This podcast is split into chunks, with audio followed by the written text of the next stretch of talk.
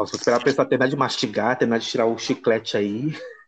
Não, eu tô guardando aqui os meus dentes.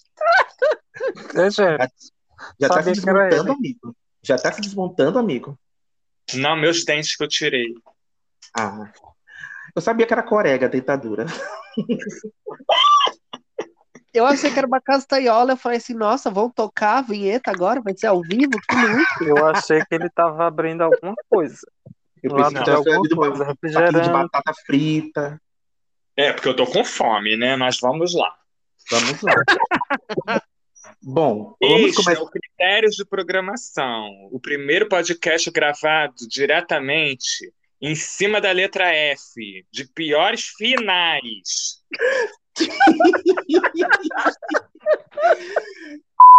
Olá, bom dia, boa tarde, boa noite. Tá começando mais um episódio do seu podcast favorito, Critérios de Programação, o primeiro podcast que vai falar toda a verdade sobre coisas que você gosta, não gosta, será? Enfim, eu sou o Fábio. Olá, pessoal, estou de volta. Eu sou o Jefferson. Depois de um longo e tenebroso inverno, ele voltou, gente. Voltou. Voltou mais bombado, fez muito exercício. Lá do Lunimit, né, gente? Condicionamento físico, né? Pra qualquer um. Histórico de atleta, meu bem. É isso. É isso. Você quer, gente? Tô aguardando o João Dantas se apresentar. Ele não vai se apresentar. É, eu não tenho paciência com quem tá começando. Vamos mudar. Não, dá licença, viu? Fica aí, Tominaga. Então, eu sou o Rafael Revadan. Ai, meu Deus. Agora é você. E fechando com chave de ouro, como sempre, eu sou o João Dantas. Mas é como sempre, quem sempre fecha sou eu nos outros programas. E hoje vai ser batalha de finais. Meu Deus, você é Tim João ou Tim Rafael, gente? Vote na hashtag. No episódio de hoje nós vamos falar sobre um tema que, olha, foi difícil escolher o que a gente vai falar, de certa maneira sim, mas também foi bastante divertido. Nós vamos falar sobre finais de novela, mas não é sobre qualquer final de novela, nós vamos selecionar o que nós consideramos os piores finais de novelas. Lembrando que é uma lista subjetiva, é a nossa opinião, então se você concorda ou discorda, concorde ou discorde aí com a gente. Mande sua reclamação se você não gostar e mande seu elogio se você gostar. E como é que a gente manda o elogio, gente? Vamos começar dando o nosso servicinho, onde a gente pode ser encontrado. Sim, vou começar. Eu tô aqui, né? Tô bem Suzana Vieira hoje, né? Tá sem paciência, gosto. Tá sem paciência. Bom, para nos elogiar, viu, gente? Vocês podem nos elogiar no Twitter, é só procurar pela @criteriosos.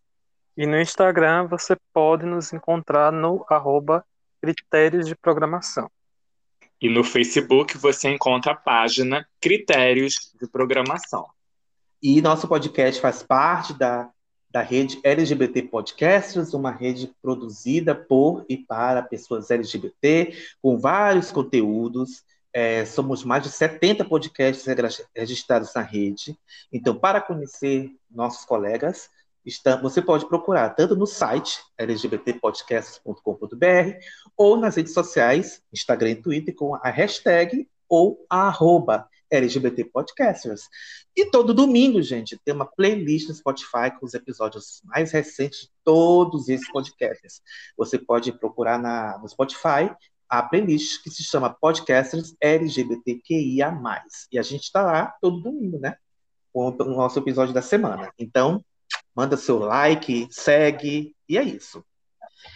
Então, gente, vamos começar o programa, vamos começar falando sobre os piores finais de novela, segundo a nossa opinião, nossa humilde opinião. Estão preparados por sua conta e risco? Então, roda a vinheta, Latino!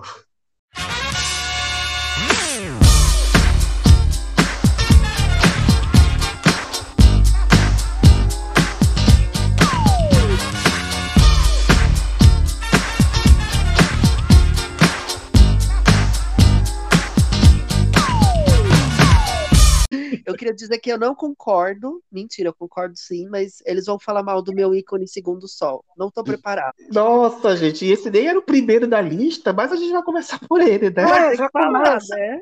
Vamos subverter a ordem do roteiro. A gente é subversivo.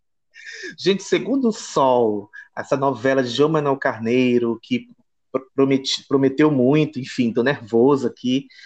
É aquela coisa, a história da marisqueira, mas o final da novela, meu Deus. Podia ser aquele. A novela podia terminar naquela cena que tava todo mundo cantando e tal. Podia terminar ali, mas podia não. Podia terminar num close de Beto Falcão em cima do trio elétrico? Podia. Mas não, gente. João Manuel Carneiro queria mais. Aí me veio uma porcaria de uma cena mostrando Thalita Caralta e... Como é que é o nome dele, gente? Luiz Lobianco. Perdidos no mar, numa canoa, numa jangada, nadando. Como é que era a música deles? Gente, era um inferno. Olha, eu lembro só na pele. Pele. Nossa. Rafael, você que foi uma das 15 pessoas que viu o Segundo Sol. Você acha que Clovinho mereceu esse destaque no final?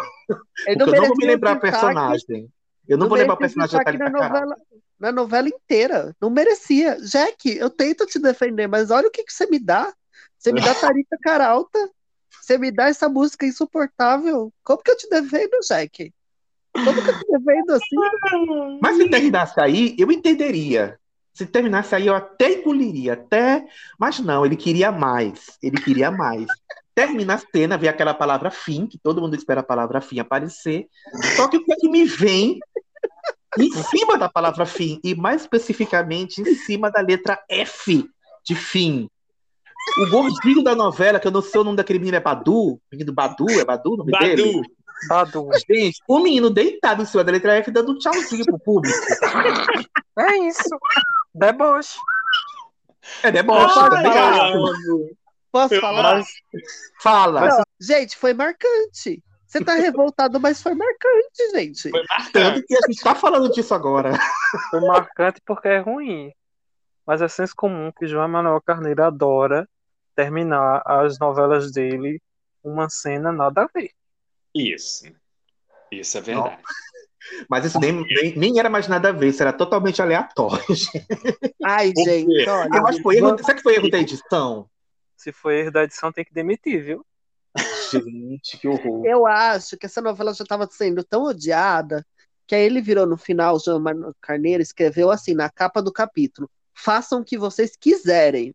Aí botaram o karaokê da Caralta, botaram o menino no F de fim. Botaram até o teste de fidelidade do João Kleber lá, o para, né, de Laureta e Carola. Botou, Laureta, gente. Mãe de Carola, vamos voar. Tem que voar muito, né?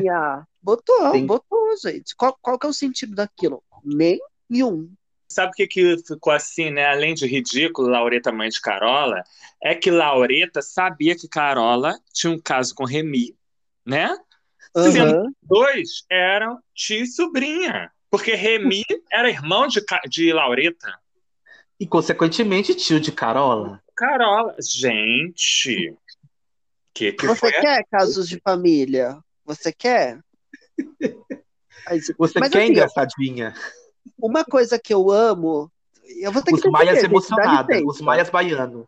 Dá licença, deixa eu pegar Scott Bright aqui que eu vou passar pano. Uma coisa que eu amo é a cena da Laureta saindo da cadeia. Amo. Eu acho que é a melhor coisa do final. É a única melhor coisa do final. E eu amo que tem, se vocês procurarem no Twitter, tem a versão dublada da mexicana, né? Sim, eu já vi. Gente, é maravilhoso. Assim, eles conseguiram melhorar o que já era bom. Olha, só Laureta nesse final, gente. Só Laureta. Ele mas só tá falando da Laureta, que é pra eu inserir algum áudio da Laureta nesse episódio, porque eu não inseri no das vilãs. Imagina, eu nunca falaria com essa segunda intenção. Imagina, nunca. Indicando aqui o áudio, né? Na pasta. Né? Nunca. Você não inseriu no outro, então, por favor. Meu ícone precisa de um áudio. Então você é uma mãe para esse povo tão querido, tão sofrido, que precisa de diversão e alegria. E a respeito das suas propostas para a economia? Que tenho dito, minha linda. Laureta, só mais uma informação. Ah, anotem meu slogan aí. Laureta no poder, garantia de prazer. Laureta 6969. Votem Laureta.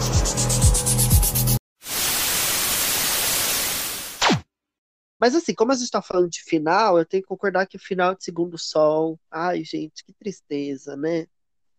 E aí... Ai, e pior é porque a Marisqueira tem final feliz, sabe? A graça da novela é você odiar a Marisqueira, gente. Eu quero que a Marisqueira que se lasque. Ai, gente, mas o Badu em cima da letra F não dá pra perdoar, amigo. Não dá pra perdoar. Isso é muito coisa de novela de Agnaldo Silva. E por falar em a novela de Agnaldo Silva, gente... E... eu acho que esse foi o grande mote da gente sugerir esse episódio, que é o final de uma certa novela de Agnaldo Silva que reprisou recentemente, que o povo brasileiro de mentalidade média adora a novela, que é Fina Estampa. Nome... Agnaldo. A gente precisa dizer que a gente viu o final juntos, né? A gente viu o final juntos. Gente, o que é o final dessa novela? Nossa, o que é essa novela? Isso. A gente podia fazer isso, né? Vocês são a favor da gente fazer uma live no Instagram sempre vendo os últimos capítulos das novelas? Deem sua opinião. Mas depois, no processo, a gente tá lá mal. Enfim. Fina Estampa, gente. Fina Estampa, aquela novela maravilhosa de Agnaldo Silva, que foi reprisada no ano passado. Gente. Ai, gente. Aquela novela que tem trama em uma semana e depois acaba. Vamos ignorar toda a trama de Fina Estampa. Vamos nos ater apenas ao último capítulo. A novela podia terminar naquela cena da Griselda falando na formatura do Antenor. Podia. Tava bonito ali. Mas não, Agnaldo Silva quis mais. Ele quis mostrar... Ele quis mostrar a Griselda andando na rua, cumprimentando todo mundo. Olha como ela é conhecida, olha como ela é querida pela vizinhança. E aí me para um carro preto do lado da Griselda. Gente, meu Deus. Ela fica olhando para aquele carro, o carro fumê, o vidro fumê, naturalmente. O vidro se abre e é Tereza Cristina dentro do carro.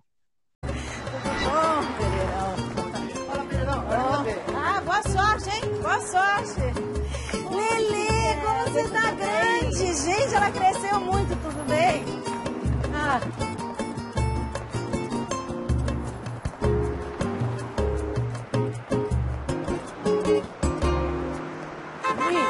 Perdão.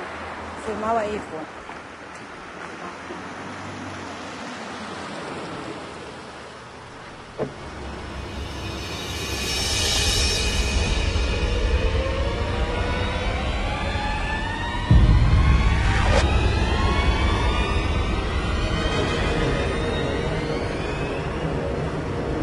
Que eu comi alguma coisa que me fez mal? Tô vendo coisa, pô. O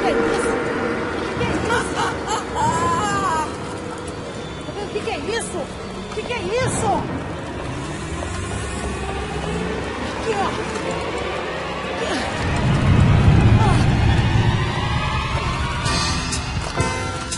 Se me der um beijo.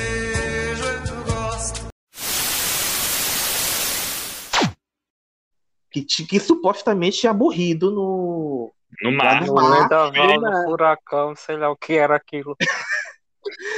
No furacão de Porto dos Milagres, junto com Pereirinha.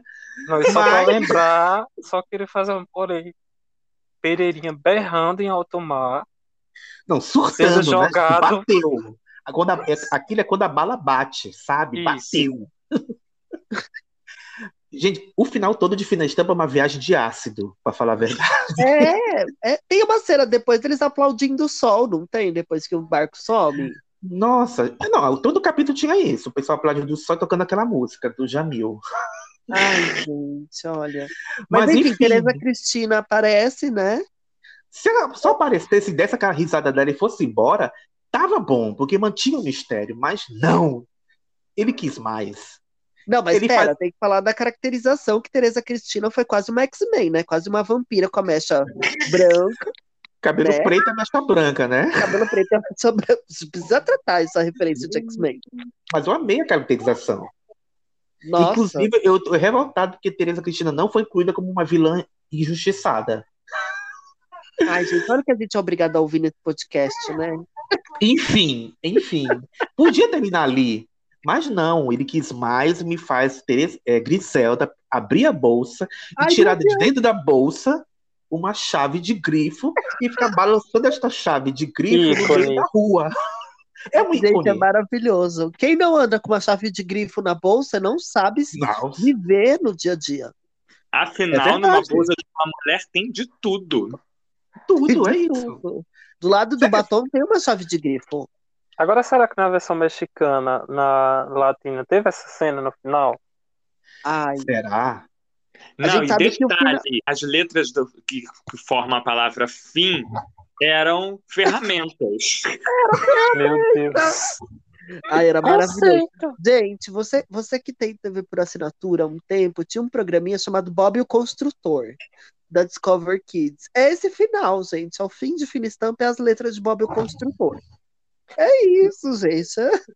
Não, mas falando sério agora, é uma coisa que eu não entendo, porque o Agnaldo, depois que dá entrevista, né, pra explicar, sempre quando ele é questionado, ele fala, não, porque ele quis, sobre aquele final da Griselda, sendo homenageada, pra valorizar a mãe, é uma mãe abnegada, que faz tudo pelos filhos, e blá, blá, blá. E honesta, e povo brasileiro. Aí eu me pergunto, depois de tudo aquilo, o que dá a entender é que aquilo é balela. É um diálogo falado ao léu, porque no final de tudo fica como se o mal vence, né? Porque Teresa Cristina pintou e bordou, porrou não sei quantas pessoas da escada e se deu bem no final. Mas sabe o que isso significa? Que a gente poderia ter uma Fina Estampa 2, a volta de Teresa Cristina. A gente se livrou, né? Infinitão para dois, eu penso. Meu, morro de medo. É o retorno da chave de grifo. Eu morro de medo. Mas se a gente parar para analisar, o Agnaldo Silva gosta de fazer esses mistérios, né? Ele mata o personagem e não mata. Porque a altiva morre, né? No incêndio e a fumaça assusta a cidade e grita: eu voltarei, eu voltarei. Teresa Cristina tem esse desfecho, comendador morre e aparece lá, né, na posse do filho como comendador. Ele gosta disso, né? Olha o spoiler, já falou do outro final ruim aqui. É, eu odeio esse final do Império, mas ele não estava na pauta. Gente. Mas só para lembrar que pode ser também que ele gosta de trazer personagem de volta, né? E aí Iris não terminou voltando para Greenville? Eu filho falando, eu não disse que voltava? Pois é. I'll be back, seu bando de bufas.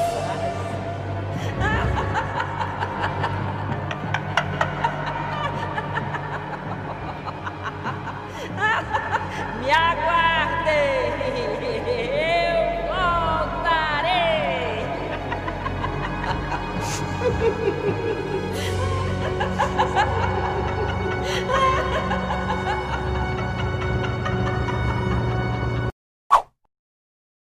Olha lá que interessante, uma cidade brasileira com nome em inglês, Greenville, original. Well, não deve ser propriamente uma Manhattan, mas se a batizaram com esse nome é porque, no mínimo, o povo lá fala inglês, não é? Parece que já temos o nosso destino escolhido, não, minha querida? Greenville. Yes! É pra lá que nós vamos, darling. Greenville.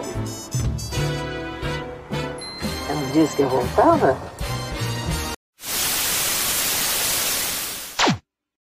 E agora a Altiva voltou no Comendador, né? Que só vi falando inglês, só falta ele meter um well.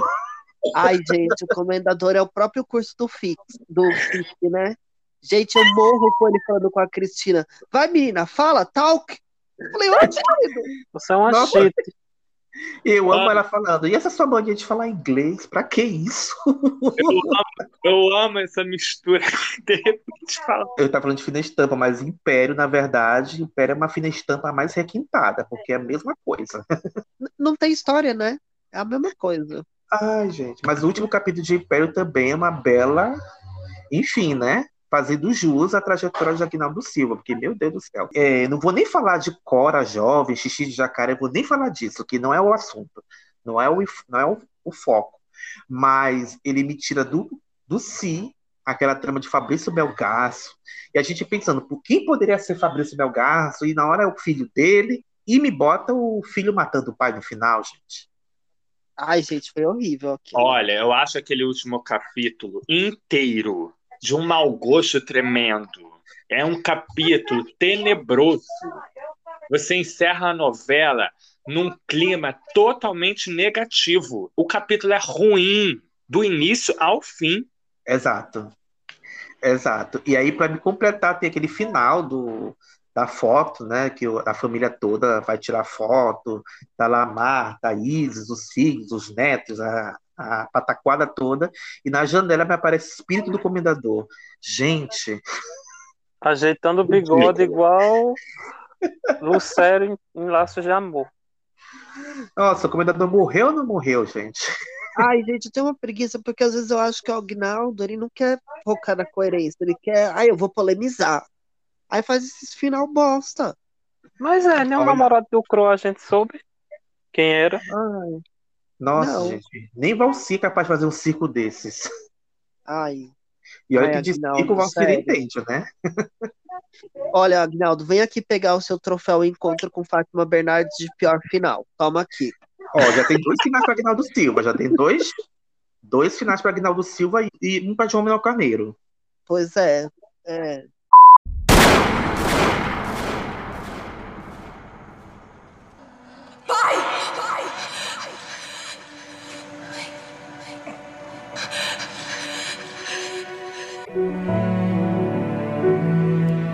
Você matou nosso pai!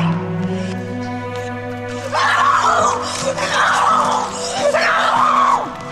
Você não vai morrer, seu filho da puta! Você não vai morrer! Você vai viver! Você vai viver com essa culpa, seu merda!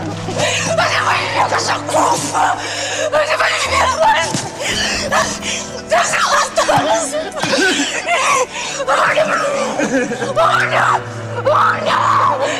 vai viver com essa culpa! Você vai viver com essa culpa no mais dos seus dias, seu velho!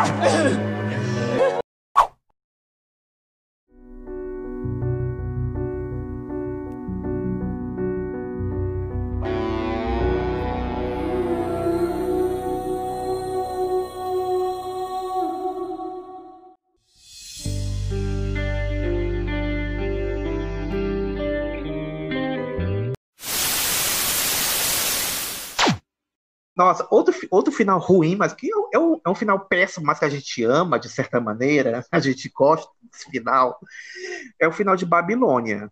Deus. Nossa, eles têm essas expressões aí, porque ele já sabe do que é. Gente, Babilônia, eu sempre falo que tem níveis de ruindade, né? O ruim que irrita a gente, Agnaldo Silva, e o ruim que faz a gente vibrar, porque a gente gosta de coisa trecheira. A gente gosta de coisa ruim. E Babilônia é isso, gente. Babilônia é esse puro suco de incoerência que faz a gente vibrar. Gente, como é que eu sempre esqueço o nome das vilãs da Adriana Esteves e da Glória Pires. Eu sempre esqueço o nome delas. Inês e Beatriz. Inês é a Adriana. Carminha e Maria de Fátima. Gente, é ótimo. Toda a cena do carro, né? Não, essa carro em movimento. Nossa, a Beatriz tentando fugir e a Inês... Gente, eu não sabia que Inês era uma X-Men. A Inês podia fazer parte dos mutantes, porque o carro em movimento, ela abre a porta do carro, entra no carro, senta no carro. Tá vendo? Mas ela tinha uma jaqueta amarela poderosa. Era isso. Era o uniforme dela. O professor Xavier que deu. Foi muito esperto em mandar minhas roupas. É, até que seus trapinhos ficaram bons pra mim. Obrigada, viu, por me emprestar. Não te emprestei nada, você roubou. Ah, vem você. Roubei o quê? Eu nunca roubei nada seu, você nunca teve nada. Você roubou minha vida. Que vida? Você já nasceu fadada ao fracasso, minha filha. Mas você é desgraçada. Volta aqui. Volta aqui.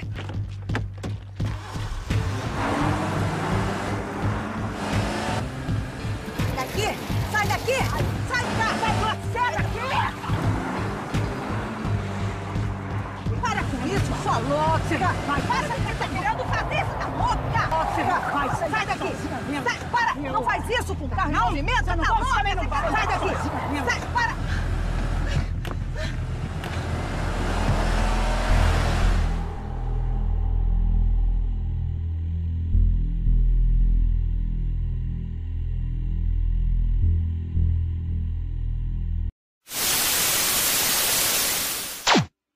E aí, o final, né, elas fugindo do carro já desgovernado, veio um barranco, um precipício, um abismo, e o que acontece? Nada, porque elas se olham e a gente não sabe o que aconteceu. E congela. Vai pro comercial, a novela retorna e ninguém comenta sobre isso. E o capítulo vai seguindo, eu tô esperando até hoje, talvez não valha a pena ver de novo, né, mas a continuidade. Pra que você quer explicação? Pra quê? Aí, a explicação de quem morreu... Quem mandaram matar... Amigo, faz a Glória Pires. Tem que voar. Você não voou o suficiente. Tem que voar, igual o carro voou. Mas eu amo que tem a pausa dramática. Tem aquele recurso, a pausa dramática. Eu amo que eles inventaram aqui o recurso da viradinha dramática. Que elas se olham, a Beatriz faz aquela cara de e agora? E aí Deus faz aquela cara de... É, a gente vai morrer, não tem jeito. Aquela cara de conformada... Gente, é aquela cena que elas se olham e, sei lá, podia ter ou um fundo romântico, ou um fundo de desgraça, podia ter qualquer coisa, gente. A interpretação é sua, telespectador. É você que dá o tom desse final. E o pior dessa cena é o Chroma Key gritando, né? O Chroma Key gritando nessa cena toda. Todos Carvalho não tava afim de fazer essa cena, fez qualquer coisa, estava revoltado com esse final, fez de qualquer jeito. Só faltou o Inês chamando Beatriz de amiga para coroar. Gente.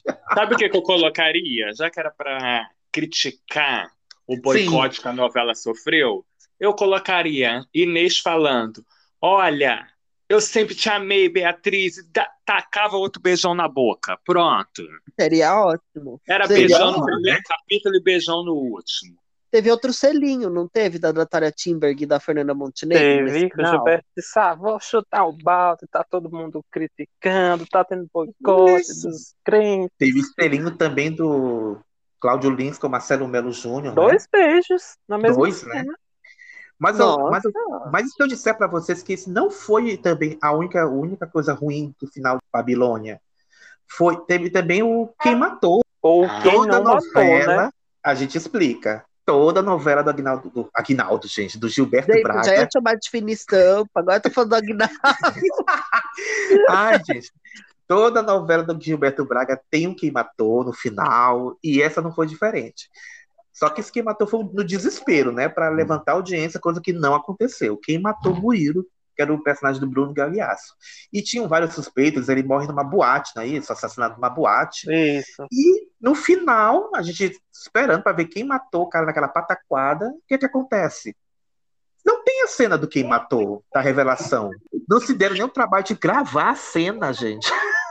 Meu Deus. A novela tava horrível. Teve baixa de verba. Teve capítulo reduzido, gente. Mas fala quem matou, pelo menos? Nem não fala, amigo, mas não tem a cena mostrando o assassino. O Edson Capri que matou. Isso. Mas não tem a cena, eles nem gravaram a cena. O Edson Capri não tinha saído na novela, depois ele voltou só pra matar, não foi? Não, ele saiu. Não. O ator, o papel que ele iria fazer, parece que foi... suspenso, né, porque a novela sofreu aquelas interferências, aí criou-se um outro personagem para ele. Nossa, gente, pior ainda. Ok. Gilberto, né, perguntando qual que é o poder do anjo? Não só Gilberto, porque tinha 10 autores para escrever esse final. 3 autores e 7 colaboradores, né, gente? Enfim, quando uma coisa é feita a muitas mãos, é isso que dá. Ai, o Rafael perguntou qual é o poder do anjo? Eu não sei. Assim como a gente também não sabe qual é a Lei do Amor. Porque foi outra novela e também tem um final pavoroso que eu vou deixar para o Jeff comentar, porque esse final eu dou toda essa honra para ele. O Jefferson ama a Lei do Amor. Gente, eu acho que só ele que viu também, né? 2 pessoas viram a Lei do Amor. Uma foi o Jeff e a outra a gente não comenta. Isso. Olha, a Lei do Amor já é ruim nas chamadas, né? Ai, ai, mas vamos lá, né? Novela das 9 a gente assiste. Eu sei que a podre é péssima já desde o início, mas a gente vai seguindo e vai indo, né? E a novela é toda ruim. Mas tinha Magnólia Leitão, Vera Holtz, sempre sensacional. É uma trama que também totalmente inconsistente. Na primeira fase de peruca, na segunda sem peruca, mas toda blindada no laque. Depois tem ela jovem, mas depois tem ela de peruca, é uma confusão. É uma confusão. Depois tem o atriz interpretando, né, flashback, e depois ela jovem de peruca. Eu amo que ela faz o flashback da personagem. Eu amo. Que a primeira fase é Vera Holtz de peruca contracenando com Gabriela Duarte. A segunda fase é Vera Holtz de laque contracenando com Regina Duarte. Como assim, produção? E no flashback é Vera Holtz, é matriz jovem fazendo Vera Holtz jovem. Como assim? Isso. Fala, Revadã, fala. Não, eu amo que a Vera Holtz, quase todo elenco troca da primeira para a segunda fase, menos Vera Holtz, né? E tá, lembra? Parecia um defunto, né? Meu Deus. Me lembra a Zezé Polessa em A Força do Querer, que ela fala assim, não, eu gravo meus flashbacks, não tem problema. Aí vamos lá pro final, né? Que Vera Holtz, Magnólia de flashback foi o amor da juventude de Tião Bezerra de flashback, que era Tiago Martins. Né? Não era o José Maia com o cabelo pintado de preto? Gente, eu nem lembro. Não, era Tiago Martins de flashback, que era Tião Bezerra. Eu amo que na primeira fase Tiago Martins de Tião Bezerra contracenando com Mag de peruca. Isso. Exatamente. Ai. Mas contracenou Tião Bezerra também, contracenou com Elô, que era Isabelle Drummond, que depois viria a ser Cláudia Abreu. Certo. É uma suruba da escalação, essa novela. Enfim, família manda beijos. Conclusão, Tião Bezerra amava Magnólia Leitão desde lá da juventude. E perseguiu, descobriu os crimes dela, foi uma coisa assim louca. E perseguiu Magnólia no último capítulo, mas Magnólia Leitão foi parar no ramal de trem, que eu não sei como, né? Ela parou no ramal de trem lá, e aí parou na linha do trem, no trilho, literalmente, e falou, e viu o trem vindo, parou e falou para Tião Bezerra, eu não vou me render, Tião Bezerra. E ficou parada, aguardando o trem, e começou a tocar.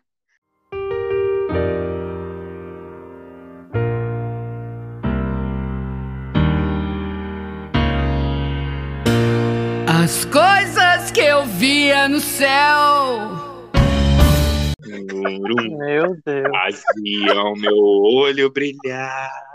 Eu amo que o Jeff é tão além do Amurzete que ele lembra até a música que tocou na... Simone Mazer, injustiçada no The Voice. Ai, amo! Simone, a gente te ama. Simone, que a gente quer você no Critérios. E era o jeito de amar. E Magnólia se foi. É aquela coisa, né, gente? É, pessoa que anda na linha, o trem pega. E o trem pegou. Moral da história. Mas aí você tem que contar as coisas técnicas. Você acha que mostrou Magnólia sendo atropelada? Claro que não. Foi um recurso TV Cultura.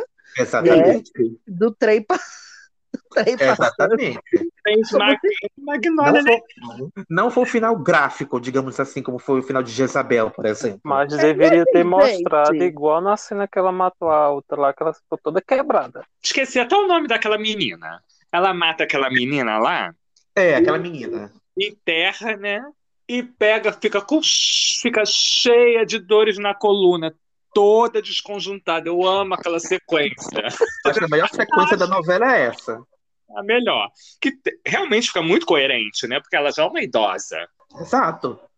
É, porque uma das piores cenas também, além dessa da Magnólia morrendo, que eu acho, é aquele final daquela menina que tinha uma identidade, que se fingiu de morta, que voltou. Ah, Margarida da Isabela! Eu amo! Gente, toma vibe closer, perto demais aquilo, não, né? Janete Clair mandou beijos. E outro filme que eu não vou perdoar, Maria Adelaide Amaral, Vincent Vilar, apesar de eu amar eles dois, às 7, nas minisséries. Mas eles também copiaram Efeito Borboleta. Quem assistiu Efeito Borboleta sabe que é a mesma sequência, só faltou tocar o Isis. Gente, eu amo, porque eu posso falar, essa sequência ela foi gravada na Avenida Paulista. Então, é a personagem da Alice Wegman, a Marina Isabela, encontrando o Tiago Humberto Carrão, não é isso? Isso. É isso que você tá falando. Que aí eles atravessam a rua, se olham, gente. Do nada. Do nada. E eu fico pensando assim, nossa, gente, a Avenida Paulista, né? É o único ponto de encontro. Realmente, você encontra todo mundo na Avenida Paulista, né? Porque tu ficou... Só faltou, assim, passar o metrô do fundo, o MASP. Eu fiquei esperando. Gente, aquela cena foi maravilhosa. Olha, eu tô chorando de contar, gente. Ela foi tão ruim, tão ruim. Horrível. Ai, gente, horrível. Enfim, ai, gente. Pausa pra próxima, gente. Não, passa porque tem mais uma cena desse final que eu quero falar. Tem mais? Tem mais, fala. Porque tem a personagem da Isabela Santini, Santoni. Oh, meu Santoni, Deus. A filha da Elô, que passa por um transplante, não vou lembrar, Jeff, essa novela é só ela tem câncer, né? E aí, leucemia, né? Isso, é, leucemia. Isso. Camila... E aí Cláudia Abreu ajuda ela. Enfim, gente, eu sei que no final da novela que rola uma passagem de tempo, tá as duas, Cláudia Abreu e essa menina de peruca também, em homenagem à Magnólia, né? Porque qual é a lei do amor? Usar peruca. É. Né? E aí, gente, e é uma peruca tão mal feita, porque aquela peruca que vem presa numa fita de cabelo, sabe? Que você coloca a fita de cabelo e fica o cabelo longo, sabe? Bem tipo de carnaval que você quer usar. Meu Deus. Gente, é muito ruim. É muito ruim a caracterização. Não, olha, eu amo, sabe o que também nessa novela? Que ficavam falando, né, antes da estreia, que a Cláudia Raia faria um papel completamente diferente de tudo que ela fez na carreira. E eu ficava pensando, mas o que será? A Cláudia Raia até uma trans já foi? O que exatamente. Será? Mas foi. Foi diferente de tudo. Uma dona de gasolina que virou prefeita? Isso que era o diferente de tudo? Porque era ruim, amigo. Você não entendeu o conceito. Ai, gente. Eu sei às vezes eu acho que Maria Adelaide Amaral já estava pé da vida, porque os projetos que ela entregava, né, não eram aceitos da Globo, minissérie sobre Nassau, minissérie sobre não sei lá quem, novela das 6 que foi cancelada em cima da hora. Aí eu acho que ela, vocês querem uma novela das 9? Então é isso. Aí ela juntou tudo. Sabe o que eu me lembro? Desculpa te interromper, João, mas eu me lembro de uma entrevista que ela deu, acho que foi no vídeo show, porque a Lei do Amor ia substituir a regra do jogo. E aí adiaram a novela e colocaram o Velho Chico entre as duas, porque muita novela urbana, violenta, não sei o quê, vamos dar um respiro, né? Vamos colocar um bené. Olha, inclusive Velho Chico, acho que merece um capítulo à parte, mas enfim. E a Maria Adelaide Amaral contando que, nossa, eu adorei esse adiamento, porque a gente vai poder melhorar a novela ainda. A gente melhorou ainda mais. E eu fico pensando, se ela achou aquilo melhor, eu imagino a primeira versão, o que era. Eu lembro também que alegaram esse adiamento porque era um ano eleitoral e a novela tinha uma trama política. E com esse adiamento, a novela já estrearia em outubro, já após as eleições, então não teria interferência. E ela falou realmente que a novela ficou melhor. Imagina como era, então, né? Trama política que foi esquecida no churrasco, né? Gente, só que você viu pro final, só você viu pro final da Grazi, da Luciene. Eu prefiro a versão Sagrada Família que ela ia escrever, gente. Tenho certeza que essa é melhor que a Lei do Amor, mas enfim. Mais alguma coisa da Lei do Amor, gente, que eu não sei, porque eu não assisti essa novela? Não, eu preciso perguntar, Jeff, você que foi a segunda pessoa que viu essa novela, qual que é a Lei do Amor? Qual é a Lei do Amor? Eu tô procurando saber até hoje. Eu acho que aqui o quadro do Fantástico ficou melhor a Lei do Amor. É, porque aqui são as 50 Leis do Amor, a gente sabe quais são as 50 Leis do Amor, né? E a Lei do Amor não foi explicada. Não foi. Até porque esse título não fazia nenhum sentido, né, com a novela. Era uma novela de crimes, assassinatos, política. Não tinha lógica esse sentido. Se eu não me engano, ela internacionalmente ela ganha outro título. Acho que é Rastros de Mentira, alguma coisa assim. Não, né? Rastros de Mentira é de Amor à Vida. Ah, é de Amor à Vida. Que é outra também que não tem sentido o título. Mas boatos que algumas coisas dessa sinopse ela tirou daquela novela das 6. A Dança da Vida. A Dança da Vida, é. Agora a gente sabe porque a Globo cancelou a Dança da Vida, né, gente? Eu devia ter cancelado a Lei do Amor também, mas tudo bem. Né, pra gente ter a certeza. É. Ai, pode passar pra próxima? A gente tem alguma coisa ainda? Ah, pode, né? Olha, também tem um final de uma novela que, olha... Sabe aquela quando a novela que começa com a expectativa muito lá em cima, a gente vai amando a novela e do nada a qualidade dela vai decaindo e vira um circo? Foi assim com O Tempo Não Para, mais conhecida como a novela dos congelados. Quando começou, a gente amou, né, gente? Nós amamos. Foi maravilhosa. Mais conhecida como a novela que durou um mês só. Gente, O Tempo Não Para, o primeiro capítulo é uma delícia. É um dos melhores começos de novela. Tô falando sério. Exato, eu concordo. É a primeira semana. Depois, tchau. Ai, não, depois que eles são descongelados, que cada um vai sendo descongelado e vai voltando à vida, né? Descobre que tá num outro tempo. Eu acho bacana os personagens questionando os valores atuais, né? Comparando com os valores da época deles. Eu acho interessante. Inclusive, o melhor papel da carreira de Edson Celulari. Então, Sabino é maravilhoso. Sim. Ah, é ótimo. Realmente. E o choque do passado, né? E presente. Isso. O mote é interessante, mas eu não sei o que acontece nas novelas do Mário Teixeira que, enfim... Você não sabe o que acontece? Eu sei o que acontece, Mário Teixeira. Nossa, amigo. Ai, Mário, polêmica. A gente te ama. Enfim, Rafa, mas... Fala do final. Fala o final que é com a sua musa. Gente, a minha musa Marocas, né, Juliana Paiva. O que acontece? Descobre, eu não vou lembrar o certo, que ela tem um vírus, ela tá lá com coronavírus, menina. E aí a doutora Eva Vilma quer prendê-la no laboratório, ela não vai sair, ela vai infectar doutora tudo. Doutora Eva Vilma, Julie e os mutantes. Ai, gente, ela só melhora. Não vai sair, ela vai infectar todo mundo, vai ser pandemia. Previu, né? Previu. E aí Samuca, né, o nosso querido jovem de startup que largou tudo e foi viajar ao redor do mundo, né? Ele vai lá e tenta salvar a Marocas, que, afetada pelo vírus, envelhece, gente. O problema é, quando ela envelhece, ela vira um fofão com cabelo branco.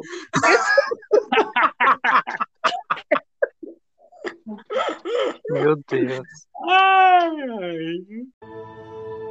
Então, é isso. É assim que termina. Muito obrigada. Você me fez muito feliz. Eu te amo. Eu te amo muito.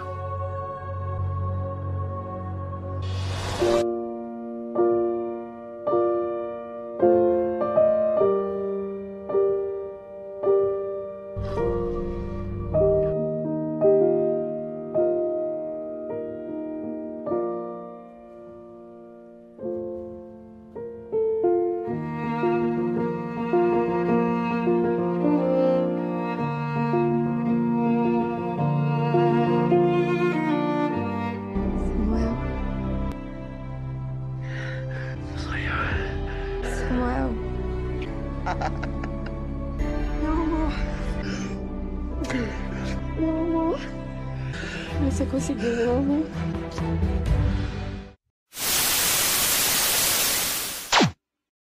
Gente, é horrível. É horrível, gente. É muito ruim. E aí, enfim. Depois ela consegue se salvar, ela volta ao normal. Mas Barocas Velhas é uma cena que, se você viu, ela vai te marcar pelo resto da vida, gente. E virou meme de uma certa maneira, né, Gracena? Virou meme. Serviu para alguma coisa. Juliana Paiva, olha, você tem que aplaudir, porque ela deve ter visto aquele capítulo e falou assim, eu não acredito, né? Ô, Rafa, vamos, mas né? Deixa eu te perguntar, o que foi pior em Tempo Não Para? Maroca Velho, como você falou, ou Cristiano Torlone e Rose Campos dando golpe da barriga, não é no celular? Não, mas eu tenho outra opção. Tenho uma terceira opção. Qual é? Você quer ver qual que é a minha? Qual que é a versão Paola e Paulina de João Baldancerini? Ah, verdade. Não, tem gente... E Cléo Pires sendo morta por uma cobra. O que esperar de uma novela com Cleo como vilã, né, gente? Não tem como. Cleo que mata João Baldancerini usando um buquê com uma cobra, né? Maravilhoso. E aí João Baldancerini 2, o retorno, volta, descobre que ela é a vilã e mata ela também com o quê? Com uma cobra. Maravilhoso. A outra. Quem assistiu a outra mexicana sabe. É isso. Gente, essa novela, olha, e eu gostei. Gente, eu lembro do primeiro capítulo que eu vi, eu falei, nossa, essa novela vai ser maravilhosa. Olha essa produção, olha essa fotografia. Era muito boa. Né? Aí você vê o último capítulo, olha, gente, eu queria ser um avestruz e enfiar a cara na terra. Gente, foi muito ruim. Eu fico revoltado com essa novela, que eles podiam ter a chance de usar um congelamento como efeito de congelamento no final do capítulo e não usaram. Não usaram. Nossa, péssimo. Não. E era uma sinopse muito boa, como vocês falaram. Eu acho que ia dar... Tinha muita história pela frente. Mas tinha potencial. Tinha. Olha, dá para fazer um programa. Sinopses boas que ficaram ruins. E aí, em primeiro lugar, vai ter O Tempo Não Para. Não, nossa, eu brinquei com o Mário Teixeira, mas os colaboradores eram muito bons. Mas, infelizmente, não deu. Não deu, gente. É aquela coisa. A gente não conseguiu embarcar no voo. Pois é. É uma novela tão ruim que eu preciso dizer que eu me diverti mais vendo Ortiz com Haja Coração do que esse final, gente. Ai, gente. Inclusive, final ruim, novela ruim, a gente vai louvar um dos nossos próximos episódios, que nós vamos falar de flops que a gente ama. Então, aguarde um dos próximos episódios.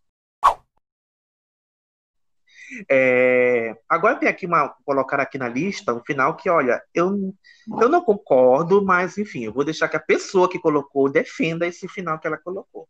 Estou vendo aqui que foi inserido Chocolate com Pimenta. Ih, eu também não concordo, vou deixar a pessoa falar. Pessoa defende. As pessoas são criticadas algumas são criticadas por gostarem de Segundo Sol. Ih. Outras estão sendo criticadas por falar do final de Chocolate com Pimenta, mas eu vou até fazer um meia-culpa, que assim, não é todo o final. Eu não acho que Chocolate com Pimenta tem um final ruim, mas eu acho que algumas decisões do Valci na reta final, não sei, não me convenceram, não... Seriam equivocadas? Sim. Eu acho que o problema de Chocolate com Pimenta é porque foi uma novela muito longa, assim, sim, como são as novelas do Valci. E a novela termina uma semana antes dela terminar propriamente dito, no casamento da Ana e do Danilo. A partir daí tem aquele plot horroroso que eu acho do palhaço pintando um quadro da Aninha nua. Na verdade não é a Aninha nua, é uma armação da Olga que ela troca os quadros. Ela é tudo pra encher a linguiça, eu acho que nem precisava. Já tinha casado a Aninha e Danilo mesmo, então fizesse outra coisa... Eles reavendo a fábrica, cuidando dos filhos, enfim, não sei.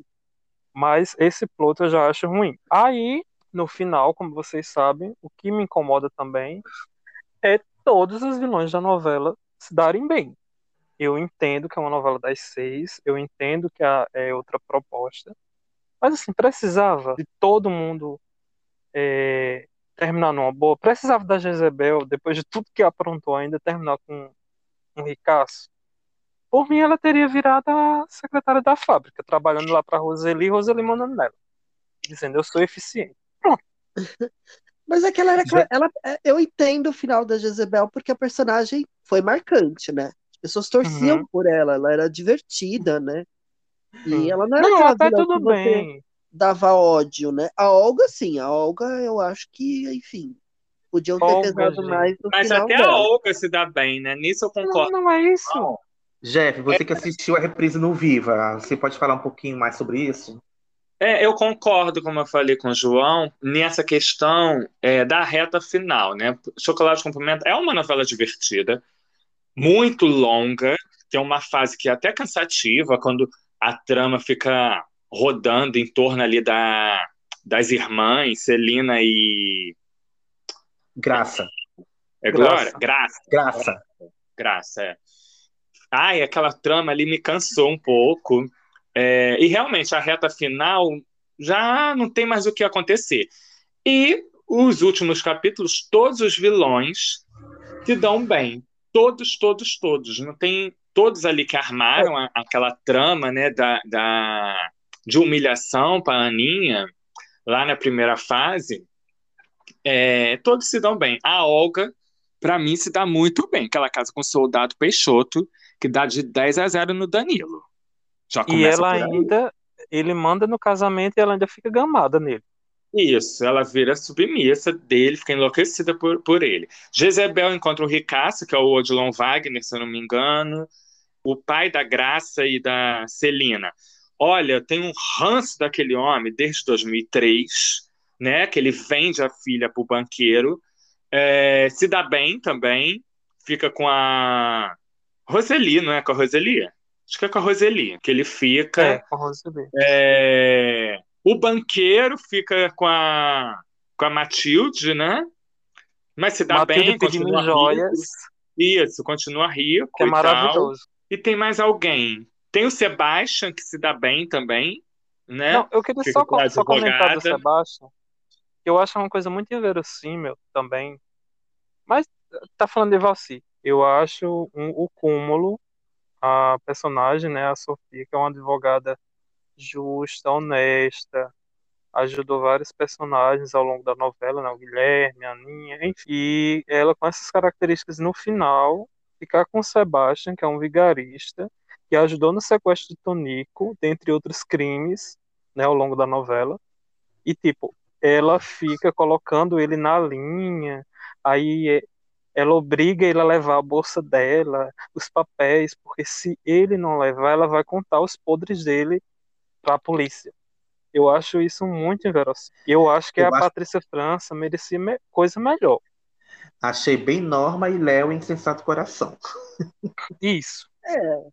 Olha, eu só entendo porque eu acho assim, eu amo Chocolate com Pimenta, vocês disseram tudo, eu acho que Chocolate com Pimenta é a própria grávida de Taubaté, de tanta barriga que tem essa novela, a gente ama, mas, gente, dava para reduzir uns 2 meses de lá. Mas eu acho os mocinhos chato, tirando a Ana Francisca, é tudo chato, Caco Ciopler no balão é um porre, gente. Nossa, o Danilo é um porre. Só resta pedir, os vilões. Tem que pedir pro balão, pedir pro vento pra ele descer. A Aninha não vai embora? Gente, pede pro vento, Danilo. Ai. Então eu entendo o Valcir ter salvo os vilões, porque os vilões eram a melhor coisa. Porque os mocinhos eram porre. Até o Tonico, gente, que menino chato. Nossa! Não, e o Jefferson falou agora há pouco de Graça, ela foi a única que se deu mal, né? Porque morreu. Isso. Morreu no parto e deixou o filho pra Celina. Pronto. Foi punida. Ai. E as serpentes saindo do corpo dela. Tava incorporada. Levasse pro Fala Que Eu Te Escuto, então pra igreja, que claro que demônio do corpo dela. Mas morreu na sessão do descarrego. E parindo. Nossa, e parindo ainda possível, gente. A filha do demônio, em breve. Ela correu... A filha do demônio, gente. A Cristina poder morrer. A filha do demônio era a Josiane. Olha aí, ó. Olha aí. Como tudo se explica. Tudo se explica, gente. Tá aí, tudo conectado. O bebê de Graça Mary, tá aí. No Valsirverso é assim. Toda trama tem uma demônia. Ai, socorro. Chocolate com Pimenta. Último capítulo. Danilo descobre toda a armação de Olga. Que injustiça eu cometi. Eu vou falar com a Aninha. A Aninha está indo embora, Danilo. E agora ele tem que correr contra o tempo para não perder para sempre o seu grande amor. Eu errei.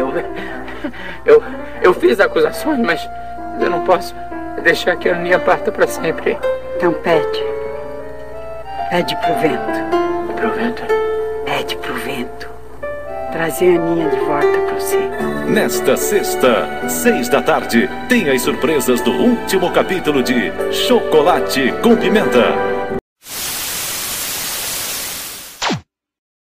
O próximo final da lista também é uma opinião pessoal. Eu não concordo também, mas a pessoa que colocou aqui na lista vai defender a inclusão dessa novela aqui na nossa lista. Dancing Days, para o povo dizer que a gente não faz novela antiga, a gente vai falar agora. Jeff, por que você não gosta do final de Dancing Days? Eu sei que você não gosta, você odeia Dancing Days, na verdade. Que bom, porque eu ia falar. Eu não gosto, não é apenas do final, eu não gosto da novela. Mas por que, amigo? Uma novela tão boa, tem a Disco Music, tem... Eu gosto da novela, né? Enfim, mas vamos lá. Dancing Days, né? É aquela história de duas irmãs, uma é presa, a outra fica cuidando da filha da que foi presa e tal, enfim. E tem, né, como pano de fundo a discoteca, né, os anos 70, né, que foi nos anos 70, enfim. Então, em Dancing Days, tem uma trama que é com a... Júlia. A Júlia. Não, Beatriz Segal. E Cláudio Correia Castro. Beatrix Segal. Beatrix. Naquela época ela era Beatrix. Coisa de Daniel Filho, para dar uma incrementada no nome da bonita. Como se mal sabia ele que anos depois ela iria virar a Odete Roitman. Ai, gente. Mas nessa época ela era a Celina. Isso. Casada com Franklin. Correto. E a Celina morre, né? E aí, a empregada dela, a Neide, começou a chantagear o Franklin com umas cartas que a patroa tinha deixado. E a novela, né? Como Gilberto Braga gosta de um mistério, né? Igual Silvio de Abreu, a novela vai seguindo aquela onda, né? Do mistério. A empregada veste as roupas da patroa falecida e o Franklin fica assustado e cai na chantagem. E a gente fica, meu Deus, mas o que tem nessas cartas? E aí, no final, tem uma explicação que eu não entendi até hoje. Por que a mulher chantageava o patrão? Que parece que nas cartas tinha que o Franklin, lá no passado, armou um casamento com a Celina. Era um negócio assim tão besta que eu não entendi até hoje. Quando entrar na Globoplay, eu vou até que rever. Não, só vou rever o final. Só para eu entender. Consegui entender esse final. Porque é um negócio tão louco que eu fiquei assim. E eu e minha mãe ficávamos assim. E eu assistia com a minha mãe e eu ficava, mãe, eu acho que é o segredo. A Celina tinha amantes e tá tudo registrado nessas cartas. E o Franklin acaba caindo na chantagem porque vai ficar desmoralizado perante a sociedade. Aquela coisa bem machista, bem Nelson Rodrigues, amigo. Bem preocupado com as convenções, né? Enfim, era anos 70. Mas no final não era nada com nada e eu fiquei assim, como assim, gente? Eu não tô entendendo. Isso não tá combinado.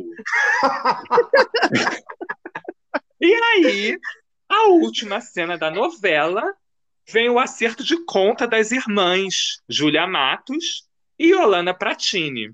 E começam as duas a discutirem, e uma dá na cara da outra, e puxa cabelo daqui, puxa cabelo dali e caem no sofá e escorregam pro chão descabeladas, exaustas da briga, e olham, começam a rir uma para outra e tá tudo lindo e maravilhoso. Sempre se amaram e a novela acaba. Você abandonou essa menina aí no meio da rua. Você alugou o apartamento dela. Você humilhou essa menina na revista. Ela voltou pra cá, ligou pra ninguém. Você humilhou essa menina. Você humilhou essa mãe. E você é mãe.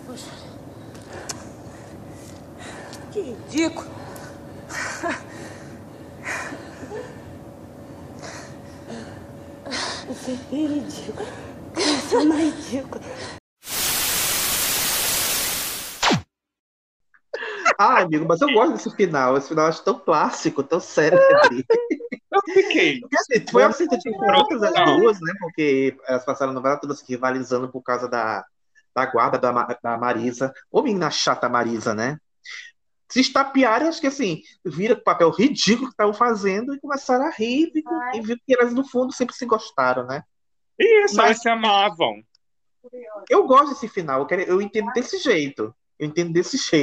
Mas, não, gente... amigo, eu também entendo. Só que eu acho que faltou ali, sabe? Uma fala, sei lá. Achei tudo tão assim, sabe? Ai, depois não passa nada delas juntas. Acabou. Você não pegou o balão do Caco Ciocler e voou? Não, não peguei. Não peguei mesmo. É aquela coisa. Dancing Days é uma novela superestimada, sim.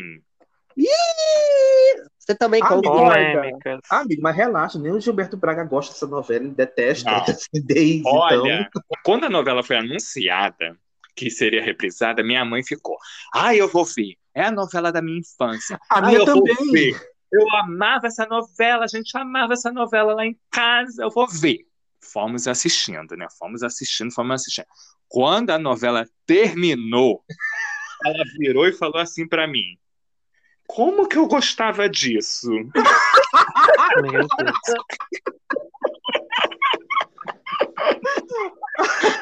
Memória afetiva, né? Memória eram tempos mais simples. Não tinha toda essa maracangalha que a gente vê hoje em dia, que a gente está acostumado. Era tudo mais simples. Ai. Mas, amigo, Dancing Days é aquela típica novela que só nossos pais amavam, né? É como se fosse a Avenida Brasil daqui a uns 50 anos, quando passar no Vova, se assistir, sabe? Meu Deus, a Avenida Brasil, eu amava essa novela, quando eu te ver é uma merda, a mesma coisa, sabe? Lá vem os fãs da Avenida Brasil me cancelarem, mas enfim. Não, a gente vai ser cancelado nesse episódio, né? Mas não é uma novela assim. Eu falo não, Chocolate com Pimenta, Jefferson Dancing Days, papo da Avenida Brasil. Enfim. Mas enfim, Dancing Days foi uma novela coqueluche da época, então todo mundo assistia, todo mundo via, parou o Brasil, saiu até em revista americana, influenciou na moda, nos costumes. Então... Não, e uma coisa que eu acho bacana é... que uma vez, naquele Damas da TV... Era Damas da TV, né? Que teve no Viva, aquela série. Sim. Sim. É isso, né? No episódio da Regina Duarte, a Regina fala sobre isso, das coisas, né? De personagens e tal, que fenômenos, enfim, né? Que as novelas produzem, né? E a Regina tem um histórico grande disso. E aí ela fala que, na época, ela não tinha essa noção que aquilo ali é um sucesso, que está se tornando um fenômeno, que vai se tornar marcante para a história da TV, né? Que isso essa coisa do marcante se torna com o tempo, depois que aconteceu. E Dancing Days, eu acho que tem uma cena clássica, né? da história da teledramaturgia, que é a Sônia Braga, né, que fazia a Júlia Matos, dançando, que para a discoteca, ela para a discoteca, né, tem essa cena clássica dela, e você assistindo a novela, gente, é um capítulo assim, simples, é mais um capítulo, e tem a cena. Como, né, que a TV, a novela, tem isso, né, de acontecer. Uma coisa que não é feita de uma maneira pretensiosa, marca na TV, né? E essa cena dela dançando é um marco na televisão. Só que se você acompanhar a novela, você vê que não foi feita com a pretensão de se tornar um marco na história. Eram tempos mais simples. Eu tô amando isso, eram tempos mais simples. Virou bordão. Mas é, gente, inclusive Dancing Days, quando chegar no Viva, não, no Globoplay, estou lá eu de novo, porque eu quero entender algumas coisas. Mas, assim, é uma novela, como eu falei antes, uma novela que surfou muito no hype da disco music na época. E fico pensando numa Dancing Days hoje em dia. O que seria, gente? Batom de cereja Days? Não sei. Porque é sertanejo universitário, né? Porque não tem um ritmo marcante, mas... e assim, a gente comparando, né, com a realidade que o país vivia na época, a gente vê que Dancing Days é uma novela que te aliena, de certa forma, com o que estava acontecendo no país. Exatamente. Porque João, que é o historiador do podcast, pode falar melhor, porque era uma época até de maior, um pouco de uma abertura lenta e gradual, né? Da censura, da ditadura, era o governo Geisel na época, não era? 78? Isso. Então, a censura ficou um pouco mais frouxa, digamos assim. Então, pelo isso. Menos tudo, nisso, tudo, né? Tem outras áreas... Tudo é o contexto histórico da época, né? Então, por isso que eu sempre falo que novela é o registro da época... que ela foi ao ar que você vê hoje, só que as pessoas têm o hábito de contextualizar com o olhar atual coisas que eram normais na época, né?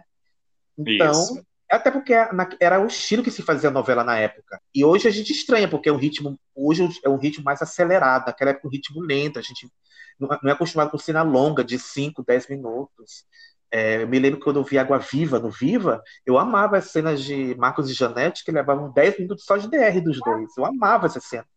Hoje em dia é impensável uma cena com 3 minutos é o máximo que a gente vê. Não tinha controle remoto, tinha que levantar para mudar de canal. Então, e a internet tornou tudo muito dinâmico, né?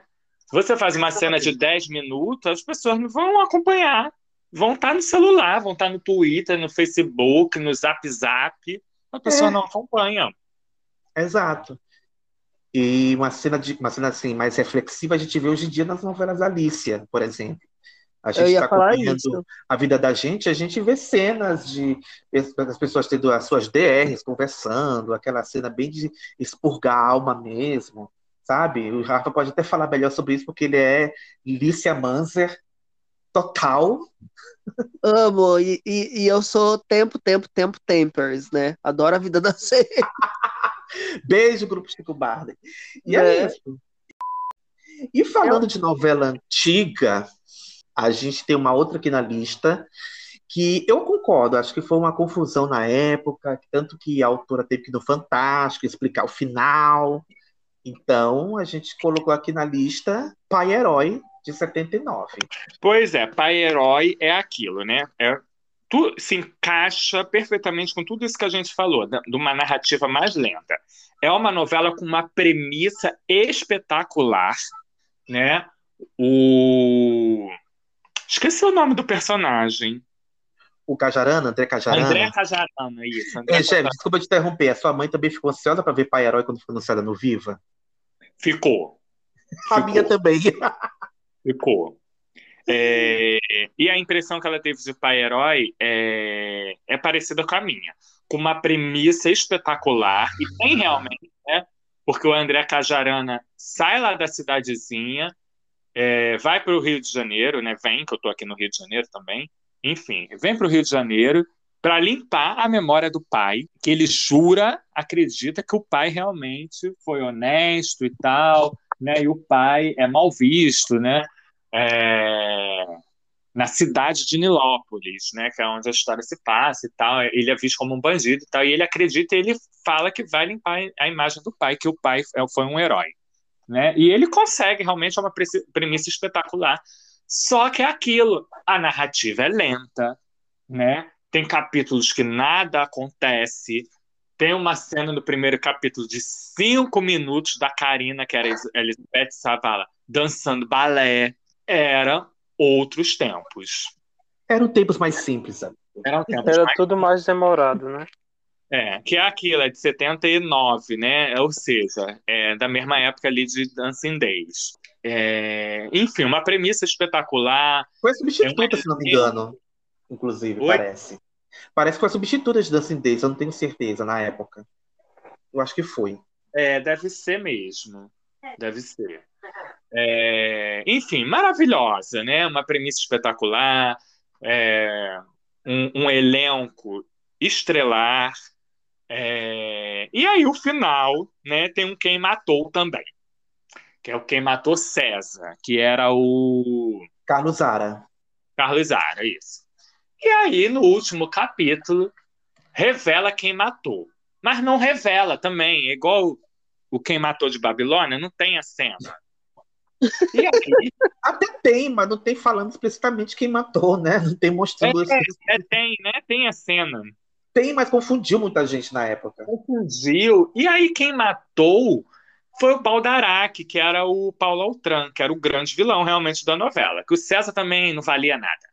E aí o Baldaraki tá fugindo do Brasil, vestido de Pierrot, e aí tem um diálogo, né, dos empregados que comentam que foi ele que matou. Mas fica um negócio assim tão sem entendimento a coisa, que também tem que rever lá no Globoplay, mas mesmo revendo a gente não vai entender, porque a Janete Clair precisou ir no Fantástico explicar o final da novela, porque as pessoas não entenderam na época.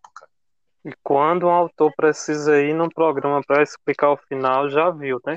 Porque o que acontece? Essa situação desse final da novela foi até comparado recentemente com a cena de Amor de Mãe, onde a Lourdes descobre que o Danilo é o Domênico. Porque ficou uma coisa assim, não tão explicativa, né? E é uma cena importante, um fato importante que está sendo revelado, então tem que ser assim, de certa forma, que o público vai entender. Não pode ser um negócio muito subjetivo, né? Tem que ter uma objetividade ali na cena. E o final lá de Pai Herói, nessa revelação, que o Baldaraki é o assassino, fica assim, sem uma explicação de fato. É, porque o que aconteceu foi o seguinte, a Janete foi pro Fantástico, ela explicou que... Na verdade, quem matou não foi o Baldarati. O Baldarati foi o mandante do crime. Quem matou foi um capanga dele. Foi pior. É, porque a cena que fica assim bem clara é ele fugindo, né, de Pierrot. Exato, que é um clássico daquelas cenas clássicas da teledramaturgia. Eu adoro esse final, inclusive, é maravilhoso. Ele curtiu o desfile e foi avisado que a polícia estava atrás dele e fugiu. É. Mas realmente, Pai Herói eu assisti toda no Viva, eu fiquei muito feliz. Eu adoro quando... Gente, eu sou mofista. Eu adoro quando novela antiga vai ser exibida, porque é a chance que as pessoas têm de ver essas obras fundamentais da teledramaturgia brasileira. Só que realmente o ritmo de Pai Herói é outro. É muito lento, uma narrativa muito lenta, tem capítulos que nada acontece, tem capítulos excessivamente longos. O casal principal, que é André e Karina, na época, foi um frisson absoluto. Hoje em dia, e a gente vendo, a Karina é muito chata, ela é muito mimada, ela é muito... não tem como torcer para ela, em hipótese nenhuma. A gente vendo, queria que André ficasse com a Ana Preta, que era interpretada pela Glória Menezes. Ficava maravilhosa. Estava maravilhosa, né? É. Maravilhosa, só que ela não fica com ele, ela fica sozinha no final. Então, eram tempos mais simples. Bordão de Valsi. Ai, gente. Melhor final. Eram tempos mais simples. Tem melhor justificativa? Não tem. E hoje a gente vive tempos complicados. E são os tempos modernos. Nossa, o cérebro eletrônico faz tudo. Pai Herói, último capítulo. Tá certo que é flor no cabelo? Tô, sim, senhor, eu vi. Meu Deus do céu, será que é possível? Ana! Você aqui? Porque você pensou que fosse outra pessoa? Não, é que... eu estranhei, né? Você... aí com essa flor no cabelo, né? Você... Pai Herói, último capítulo. Neste sábado, 11h30 da noite. E nesta segunda, estreia um grande sucesso de Manuel Carlos, Por Amor. Viva! E eu deixei o melhor pro final, porque eu acho que a gente vai falar bastante disso. A gente, na verdade, ia fazer episódio sobre, mas, enfim. Cronograma não deixou e acontece. Mulheres Apaixonadas, que foi recentemente exibida no Viva e vai voltar agora em maio no Globoplay.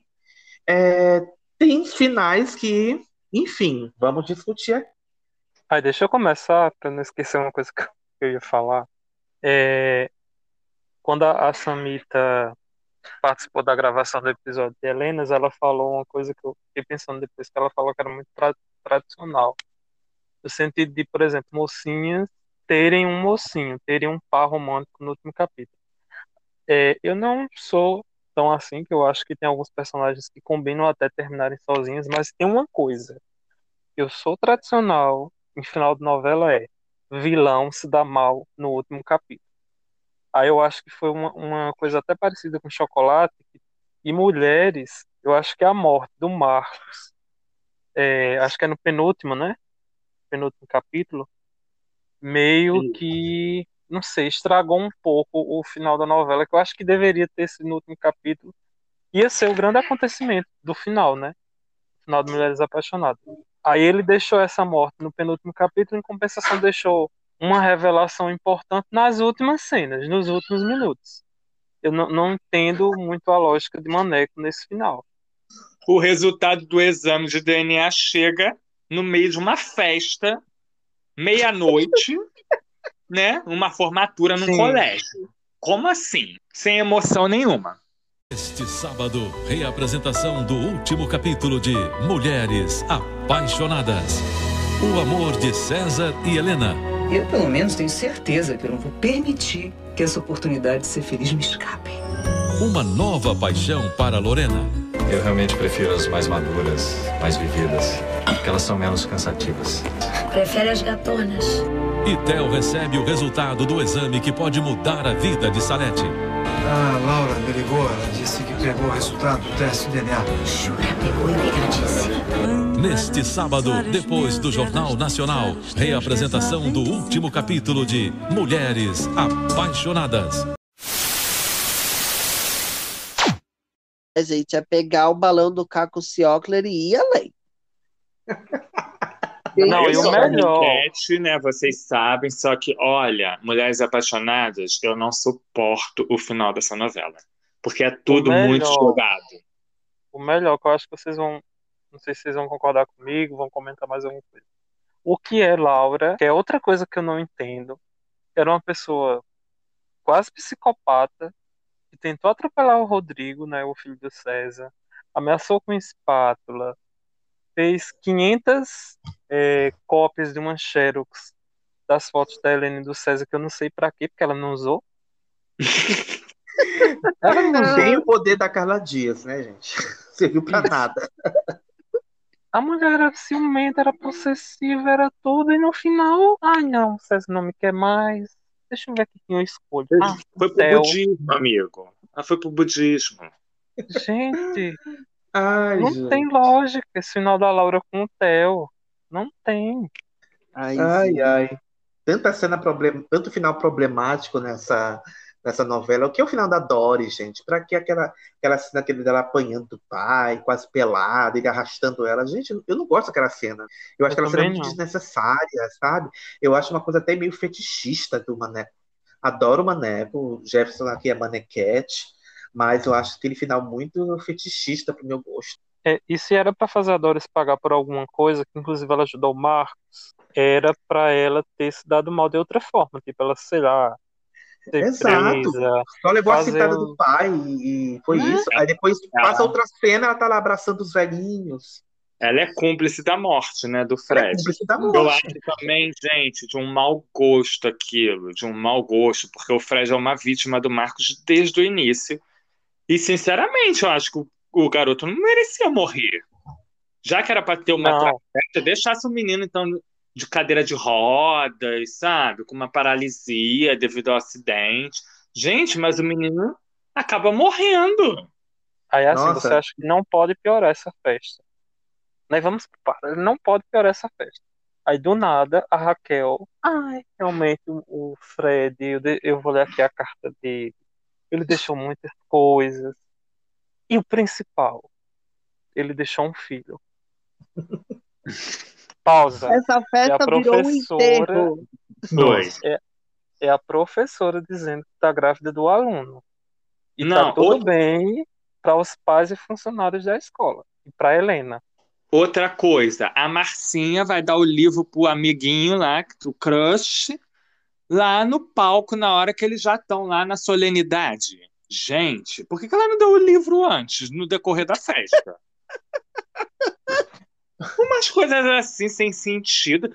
Parece, assim, não tem ninguém pra falar, gente, essa cena tá mal feita. Tem que fazer dessa daqui, ali, ali. Não tem ninguém que raciocina uma produção com uma porrada de gente. Mas Manoel deve ter escrito em cima da hora, né, amigo? Os atores gravarem... É muita coisa pro final, né? Esse capítulo foi gravado 7h, né? A gente sabe. É, mas foi mesmo, Mulheres Apaixonadas, né? Acabou na sexta-feira. Aí o Sérgio, né, ficando com a vidinha, ou chatinha, não sei. Aí... Agora, eu já gosto dessa cena da Heloísa. E a Heloísa com muito mais química com o Sérgio, gente. Mesmo tendo feito o que fez, ela vai lá e abraça o Sérgio. A gente é nítida a química deles dois. Eu já gosto dessa cena da Heloísa, que ela fala, eu tô nomada, vou seguir nomada, tô fazendo análise, e se eu fraquejar, você vai ser o primeiro a saber. E realmente, sim, né? Ela vai pra cima dele. Se ela fraquejar, ela vai pra cima dele. Isso. Eu gosto, e eu acho interessante que, no fundo, ele gosta dela, né? E gosta que ela fica ali o adulando, né? Porque ele fica meio assim, né? Pensativo com o que ela fala. Como assim ela não tá dando em cima de mim? Eu gosto disso. Aí tem Valder Reis de Barros ouvindo o padre, a Estela por um fundo no quarto. Ai, ai. Gente, a Valderez de Barra tá tipo uma íris de Laços de Família, né? Só faltou um copo na parede. Ai, meu Deus do céu, é muita coisa pra falar de Mulheres Apaixonadas. Gente, não pode piorar. Final, gente. Não pode piorar. Ai, vamos cantar o hino nacional?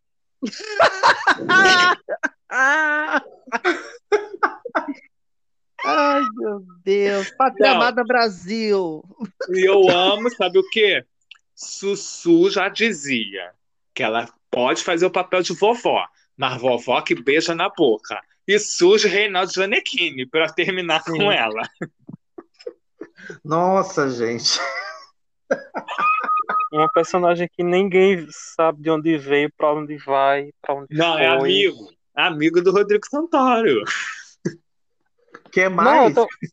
Não, eu tô falando da Lorena. Ah, sim! Ai. Papel especialmente escrito para Suzana Vieira. Imagina se não fosse, amigo. Não, assim, aí tem... Deixa eu explicar o papel. Deixa eu explicar, João, você não entendeu. Porque quando o Maneco quer falar uma coisa, ele usa a minha personagem. Ele coloca a fala dele na minha personagem para eu falar com a minha voz. É isso. Ah, agora sim. Entendeu? Entendi. Conceito. Aclamação. É interlocutora, né? É isso. É emissária do autor. É isso. É para todo mundo. Papel até mais importante que a Helena. Né? Na verdade, ouso dizer que é o Butzmann de Mulheres Apaixonadas, que ela tá lá pra criticar a própria novela. Isso. Ela tá lá pra... Ela não, sabe uma coisa que eu acho interessante também? Em Mulheres Apaixonadas, com um colégio enorme daquele jeito, que era a Escola Ribeiro Alves, né? Enorme, enorme, tinha de tudo, mas não tinha um auditório para fazer uma reunião de paz. E outra, tinha uma coisa, né? Ai, com os alunos, né? Ai, que ele estuda aqui há tanto tempo, não sei o quê. Gente, mas como assim? O colégio só tinha um ensino médio. O ensino médio dura 3 anos. Como que a pessoa estuda ali há muito tempo? E os alunos tudo velho, né? Porque aqueles que durante que arrumaram, tudo com 30 anos. Eu não entendia isso, porque assim, se o colégio, aquele colégio ali, deveria ir da creche até o ensino médio, já começa por aí. Né? Porque é um colégio gigantesco daquele, mas não. O colégio só tinha o ensino médio e tinha uma coisa com os alunos. Os alunos estudam aqui há muito tempo. Como assim há muito tempo, gente? O colégio, ensino médio dura 3 anos. Amigo, mas a escola é Ribeiro Alves, não é Colégio Brasil. Você está confundindo a escola. É, pois é, né? Vamos voar. Ah, gente, tem outra coisa que eu não gosto. Caetano ficar com as 3 mulheres. Enfim, né, gente? E a Silvia ainda dá um aumento. A Shirley vira secretária da... secretária da... Como é o nome, gente? Silvia. Silvia. É muito machista. E ele pegando as 3. Marina e Expedito brigando, igual o primeiro capítulo, Marina e Diogo. Nossa, gente, é muita coisa ruim nesse final. Tabaco de roda de fogo manda beijos. É desse modelo. É nesse naipe. E é nesse naipe que a gente encerra nosso episódio de hoje. Espero que vocês tenham curtido, ou não, né? Piores finais. Eu acho que a gente até tem que estar na vibe desse episódio e fazer o pior final para esse episódio. Uma votação? Um episódio ruim, um final ruim para esse episódio. A gente tem que estar na vibe. Ah, então corta, assim, corta na fala de algum de nós. Isso, a termina assim. Tchau. Arroba Fábio.